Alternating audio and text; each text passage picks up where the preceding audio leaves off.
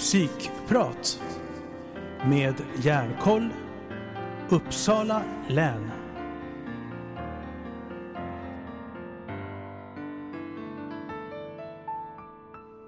Välkommen till Psykprat med Järnkoll Uppsala län.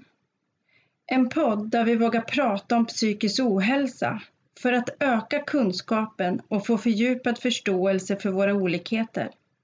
På så sätt kan vi ta död på fördomar, bryta isolering och göra skillnad. Jag som pratar heter Veronica Runesdotter Malm och i detta avsnitt kommer vi att prata om det nya vårdförloppet för förstagångsinsjuknande i schizofreni som ska jobbas in här i Sverige. Hej och välkomna Linda och Ulrika. Vad trevligt att ni kunde vara med i dagens podd.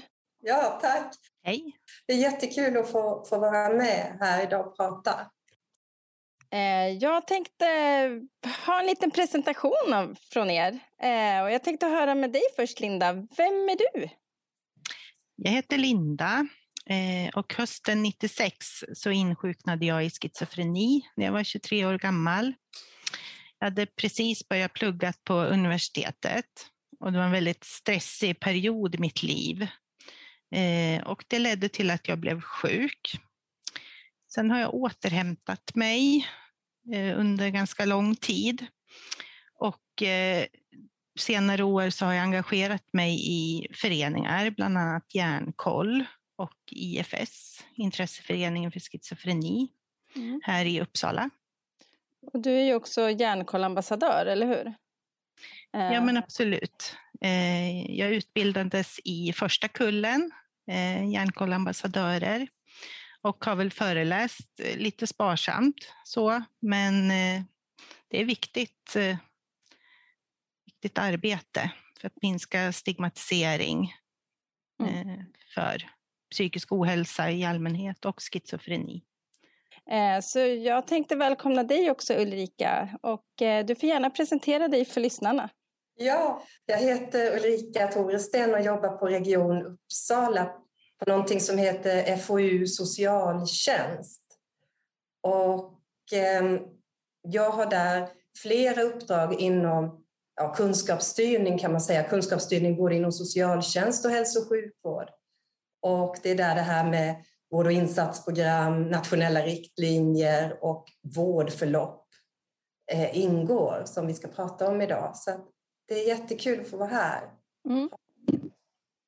Och ni är jättevälkomna. Och det här är ju, vad heter det, personcentrerat och eh, första gångs insjuknande för schizofreni. Eh, ett vårdförlopp. Vad heter det? Du, du får ja. säga det. Rätta. Ja. Hur säger man nu? Absolut. Ja, det heter eh, personcentrerat och sammanhållet vårdförlopp. Och det här är liksom första vårdförloppet som blev godkänt i september 2020. Och det handlar alltså om tiden som är så viktig, alltså från att hitta tidigt till att man inte är nyinsjuknad längre, om man säger så. Det finns en del liksom, faktorer som man har sett eh, behövde förbättras, både gällande brist på delaktighet, samordning, eh, det var remisser till olika ställen, det var liksom inte, inte en samman, sammanhållen process. Och det är mycket det som det här vårdförloppet eh, tar fasta på. Eh, vad ska erbjudas av vem och när? Och hur ska man liksom jobba runt personen för att ge det bästa stödet? Ju tidigare man får rätt diagnos, desto bättre chanser till återhämtning har man. Och att många som levt länge med en problematik har gjort att, att man har eh, blivit sämre i sin sjukdom.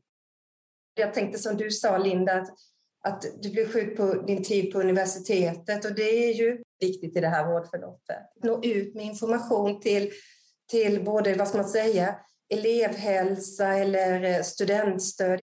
Alltså många som insjuknar här från liksom den här åldern 18, 24, alltså liksom, man kanske precis har flyttat och börjat studera och och man kanske har, det kanske finns tecken där och de behöver vi i samhället på olika sätt vara bättre på att kanske uppmärksamma. Mm. vårdförloppet handlar också om det här att undvika tvång. Det är ju en risker för att man inte har självinsikt och att det kan bli eh, tvångsåtgärder så att det också blir väldigt svårt att återhämta sig från och gör förloppet sämre. Så.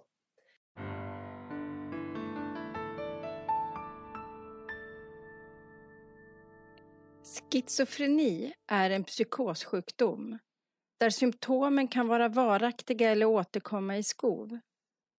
Psykos innebär en nedsättning av förmågan att skilja på verklighet och fantasi.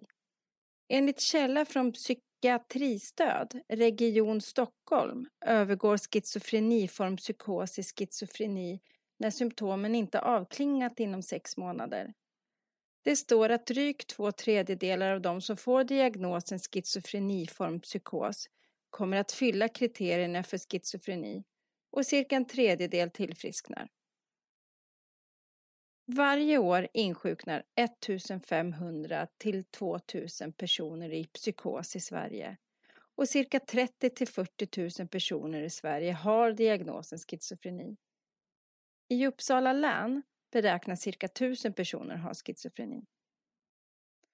År 2015 hade endast 6-7 procent av gruppen ett arbete på den öppna arbetsmarknaden. Det innebär att det stora flertalet lever på sjuk eller aktivitetsersättning eller annat ekonomiskt stöd från samhället, vilket i sin tur innebär en mycket låg inkomst. Att drabbas av schizofreni eller liknande tillstånd i Sverige idag innebär därmed utöver psykisk och fysisk ohälsa i många fall att bli marginaliserad både socialt och ekonomiskt.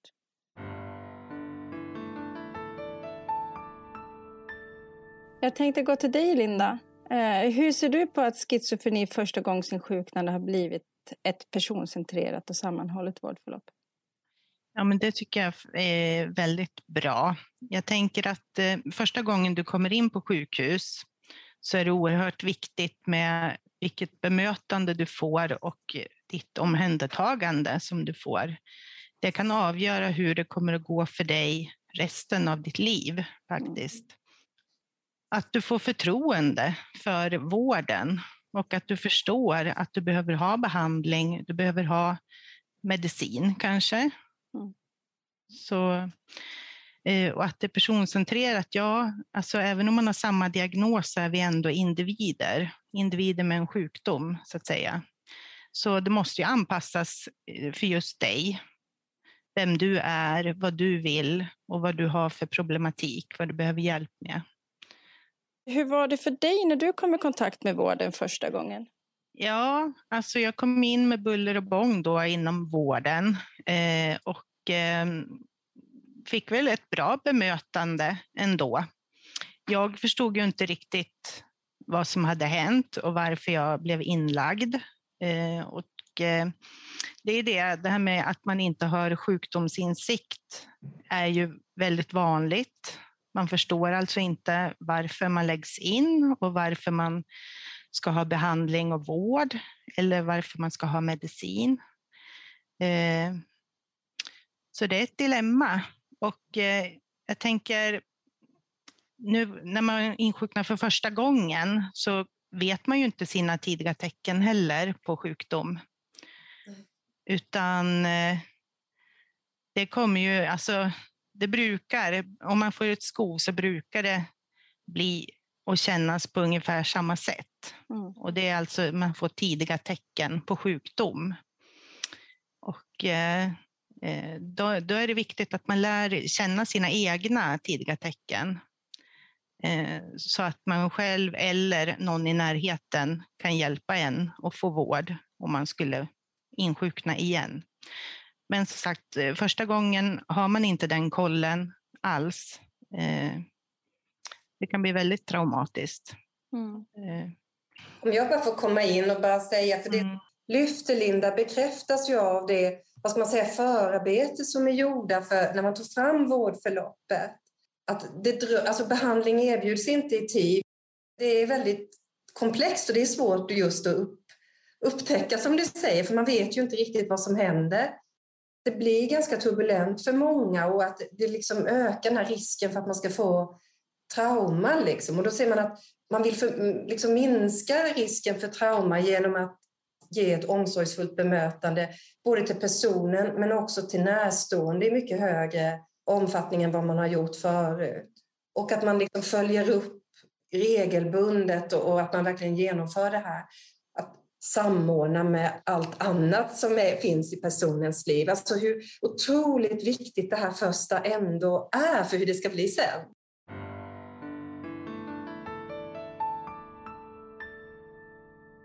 Forskning visar att ett tidigt ingripande av sjukvården kan vara avgörande för att minska risken för att en förstagångspsykos utvecklas till schizofreni och andra långvariga psykossjukdomar. Därför inleds vårdförloppet vid misstanke om psykos och avslutas vid patientens första årsuppföljning. Insatser enligt vårdförloppet ökar förutsättningarna för en god prognos, bevarad funktionsförmåga, snabb återhämtning och minskad risk för återinsjuknande vilket därmed förebygger onödig akutvård och försämring. Även behovet av tvångsvård och tvångsåtgärder kan minskas genom vårdförloppets insatser. Vårdförloppet ökar personens och närståendes delaktighet samt att behovet av samordning av insatser tillfredsställs.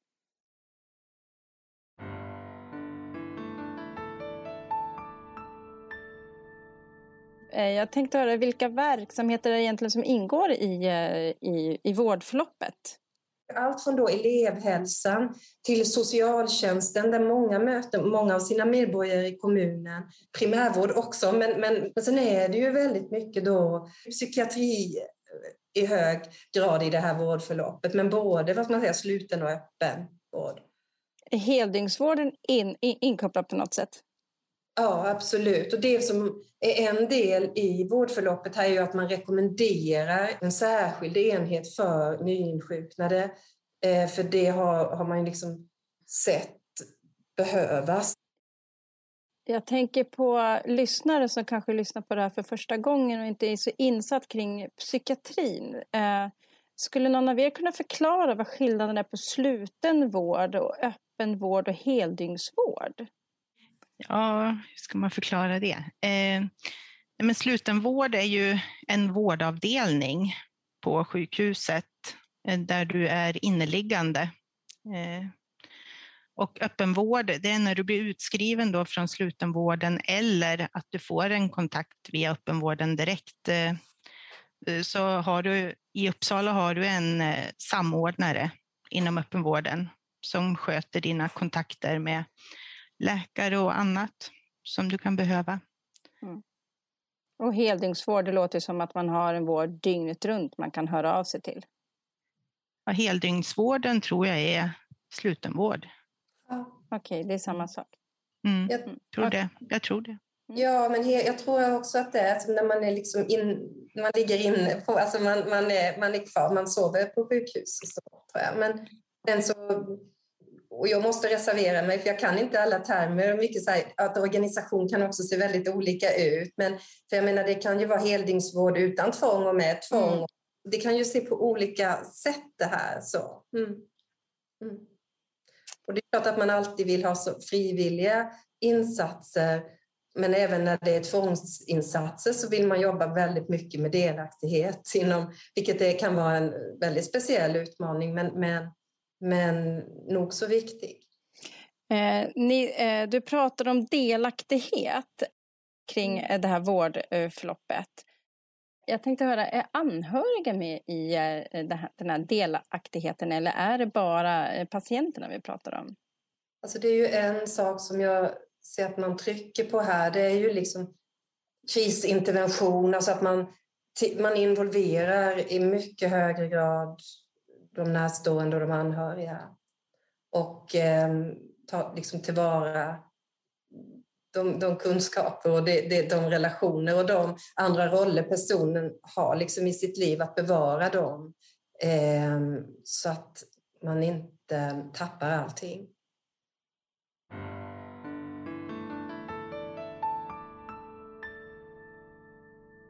Det är ju så att man tappar ju en hel del förmågor ofta när man insjuknar och är sjuk, som mm. man behöver då eh, återuppväcka kan man säga. Eh, att eh, kunna sköta ett hem till exempel, med allt vad det innebär. Att sköta sociala kontakter. Eh, och man kan behöva ha hjälp att, eh, att komma igen och, och få ordning på det. Det finns ju olika kurser eller behandlingar förutom medicin som kan fungera. Eh, jag gick ju någonting som heter ESL, alltså ett självständigt liv, eh, där man då får eh, ja, ändra på vardagliga aktiviteter och få ordning på sociala kontakter och så. Mm. Sen har jag även gått i KBT, kognitiv beteendeterapi, som också har evidens att det är eh, framgångsrikt. Eh, och då får man hjälp med specifika problem eller situationer som du har svårt med helt enkelt. Det finns ju flera andra också, IMR till exempel, som handlar om att få sjukdomskontroll och eh, återhämtning. Eh, jag vet att det finns även NECT eh, som är eh, mot stigmatisering och främst då självstigmatisering, alltså att man själv skäms över att man har blivit sjuk, vad det innebär. Och, men även stigma från allmänheten. Så. Och jag skulle säga att självstigmatiseringen är det som är svårast att leva med faktiskt. Mm. Att man då skäms över sig själv och sin sjukdom. Och eh, man har ju fått en sjukdom, man är ju inte sin sjukdom. Nej. Man är en person som har drabbats av en sjukdom. Nej, men det är jätteviktigt Linda, det, det som du säger. Och, och, det är bara att du nämner just också NECT som är en sån viktig del och som också hänvisas till i vårdförloppet och finns i vård och insatsprogrammet. För, för det är ju en stor del av det här med självstigma och att man själv har eh, liksom fördomar eller förutfattade meningar kring psykisk ohälsa som, som man kanske blir sanningar för en. Så det är ju en jätteviktig del. Mm. Jag tänker på, du har pratat om fördelar eh, tidigare Ulrika mm. eh, kring vårdförloppet som att man fångar upp folk ganska tidigt, eh, man får snabbare stöd och rätt insatser. Men finns det några fler fördelar som du inte har nämnt? Hela kunskapsstyrningen egentligen handlar ju så väldigt mycket om jämlika insatser och jämlik vård och jämlikt stöd. Att det inte ska skilja på, på liksom du är man eller kvinna, hur gammal du är, var du bor i landet eller så. Det är väl det som är en av poängerna tycker jag med att vi har ett sånt här vårdförlopp som, som kommer från nationellt håll, som talar om vad och när någonting ska inträffa i, i ett förlopp. Mm. Sen är det ju fortfarande det här enormt personcentrerade, precis som Linda sa innan, att alla är olika.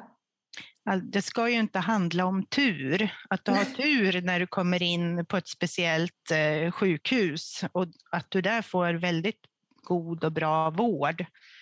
Men att, att du har otur att hamna någonstans där de inte är lika bra, det här gör ju att det ska vara li, jämlik vård. Ja. Vart du än eh, bor i Sverige. Ja, precis, precis. Sen hänvisar ju hela tiden vårdförloppet till det här nationella vård och insatsprogrammet och det här är ju där senaste erfarenhetsbaserade och evidensbaserade kunskapsunderlag och lagstiftning samlas. Där kan alla gå in och läsa. Och det är ju liksom, man kan filtrera för vilken roll man har. Så det finns för liksom allt från elevhälsa till socialsekreterare, till boendestödjare, till läkare, till anhörig, till dig med egen erfarenhet, kan gå in och förbereda dig inför ett möte och, och, många googlar ju och all information man får fram är inte alls så bra att läsa, inte ens säker eller kvalitetsgranskad.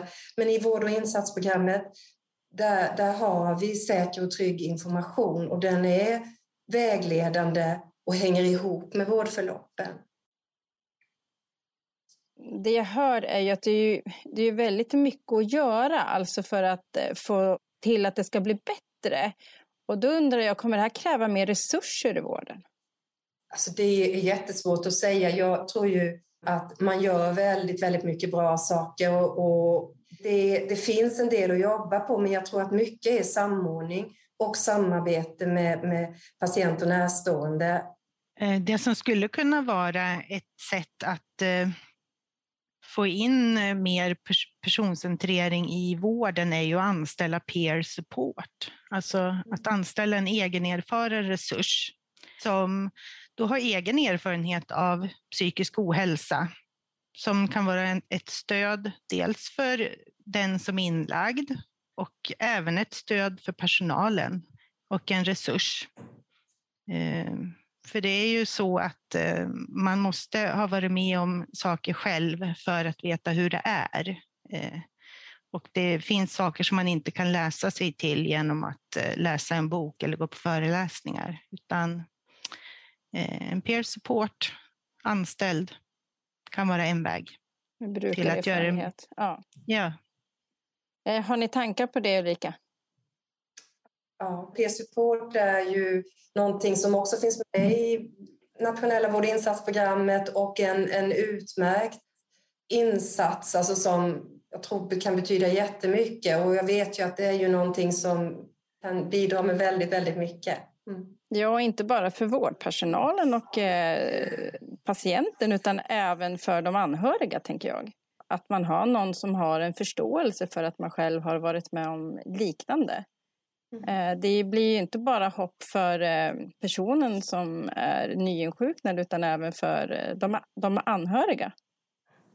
Att se att man faktiskt kan ta sig framåt och tillbaka och ett fullvärdigt liv med sin sjukdom.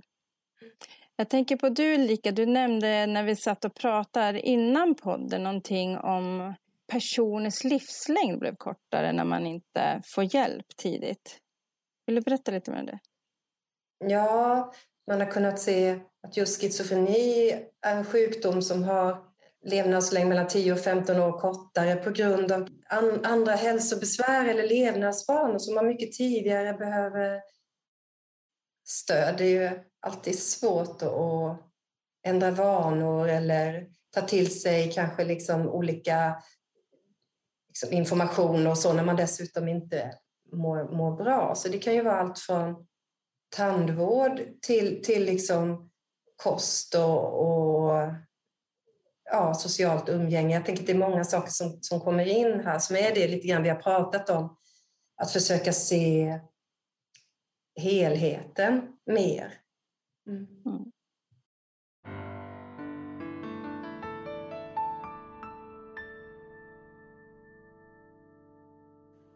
Eh, Linda, eh, vad skulle du vilja säga till de som insjuknar i schizofreni för första gången?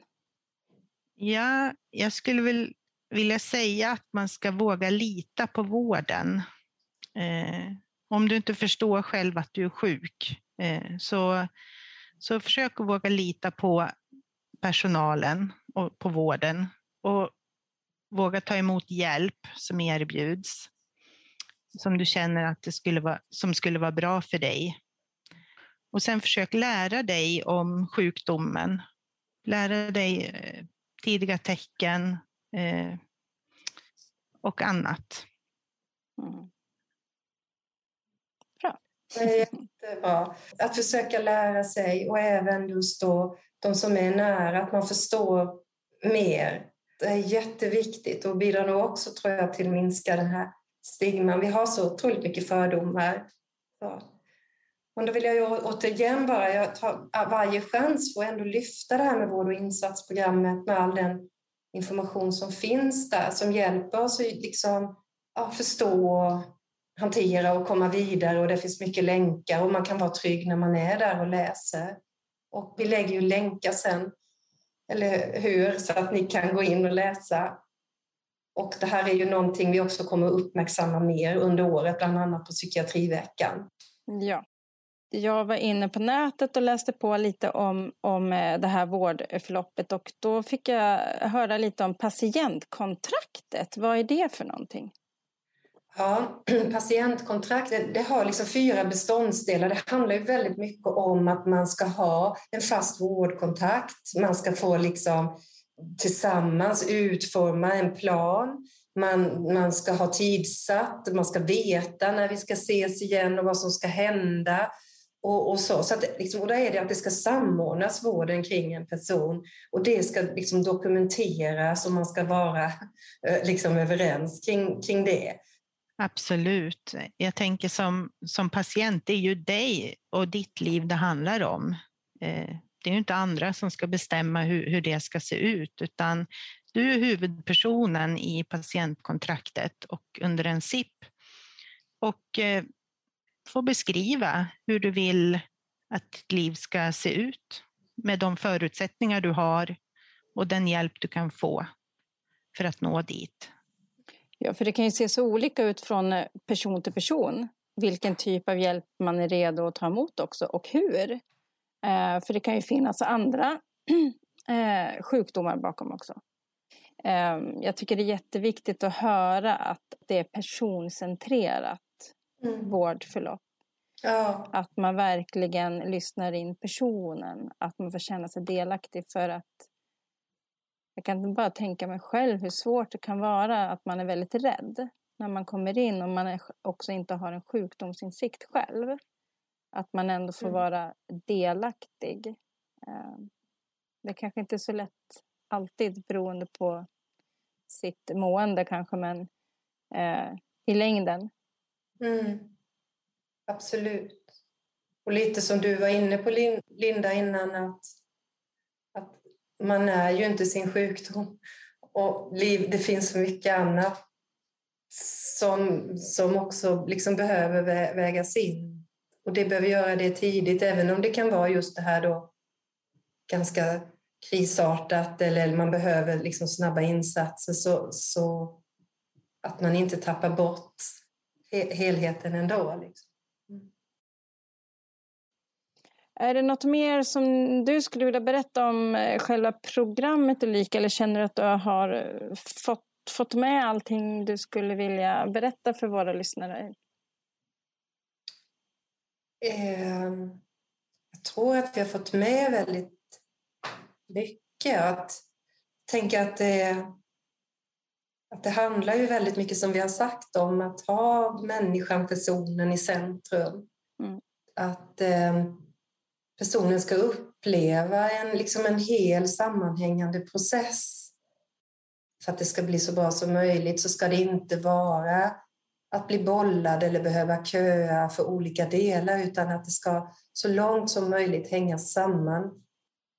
Så önskade resultatet, hur ser det ut?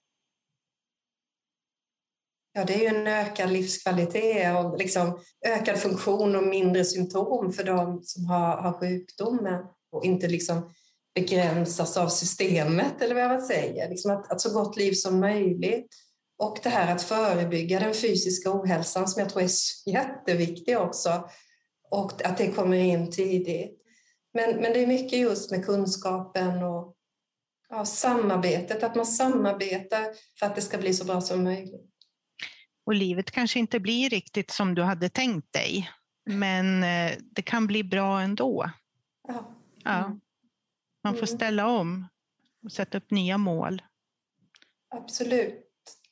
Så är det. Och det är ju en, just den här lite mänskliga existentiella idén. Liksom, vad har man för förväntningar och vad tänker man och så. Men, men att inte behöva brottas med systemen utan kunna ändå se hur, hur kan jag förverkliga det jag vill och vad är viktigt för mig. Men eh, då vill jag tacka både dig Linda och dig Ulrika för att ni har tagit tid och för att ni själva var så positiva till att komma och sitta på Zoom och prata med mig lite kring eh, det här vårdförloppet. Eh, och jag tycker det ska bli intressant att få se mm, resultatet framöver här om några år. Eh, tack så mycket Linda och Ulrika för att ni var med i dagens avsnitt. Tack.